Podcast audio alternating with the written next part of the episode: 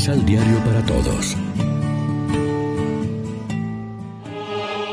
Proclamación del Santo Evangelio de nuestro Señor Jesucristo, según San Lucas.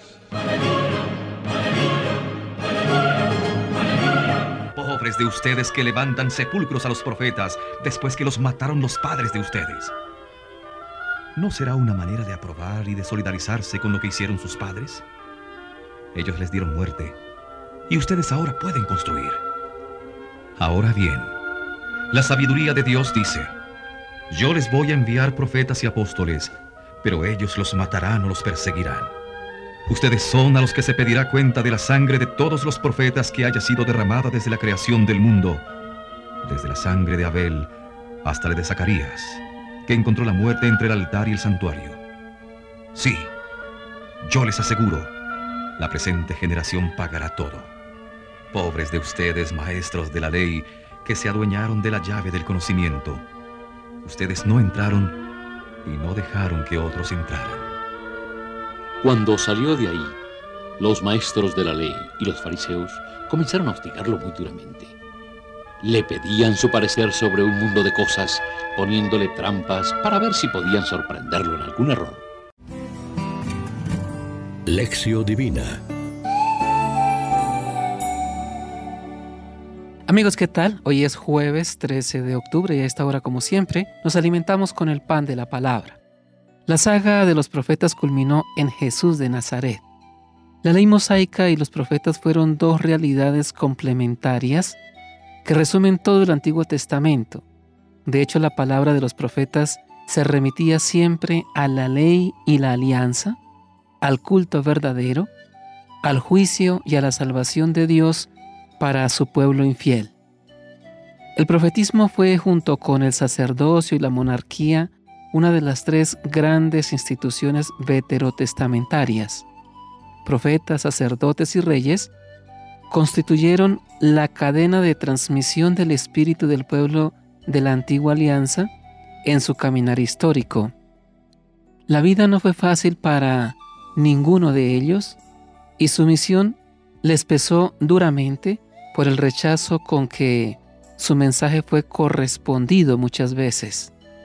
No obstante, según los datos de la escritura, fueron muy pocos los profetas que murieron violentamente, aunque sí bastantes los que sufrieron persecución, destierro y cárcel.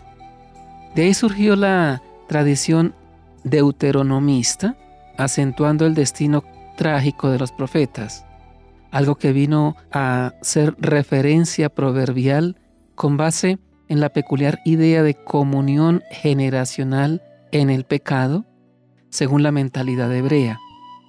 A los ataques de Jesús contra fariseos y escribas, una idea debe quedarnos clara.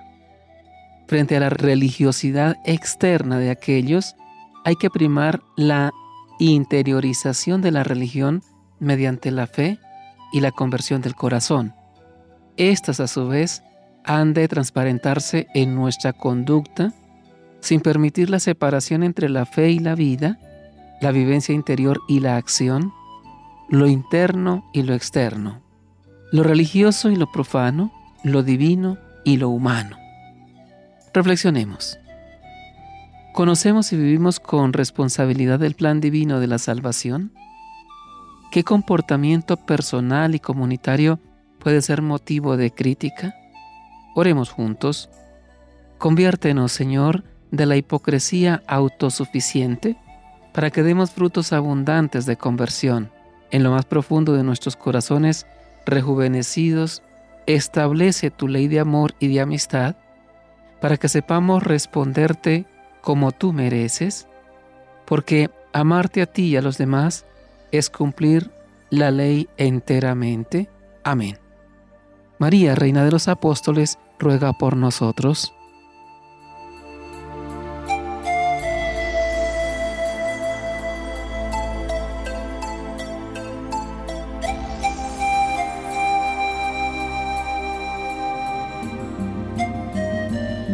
Complementa los ocho pasos de la Alexio Divina adquiriendo el emisal Pan de la Palabra en Librería San Pablo o distribuidores. Más información www.sanpablo.co.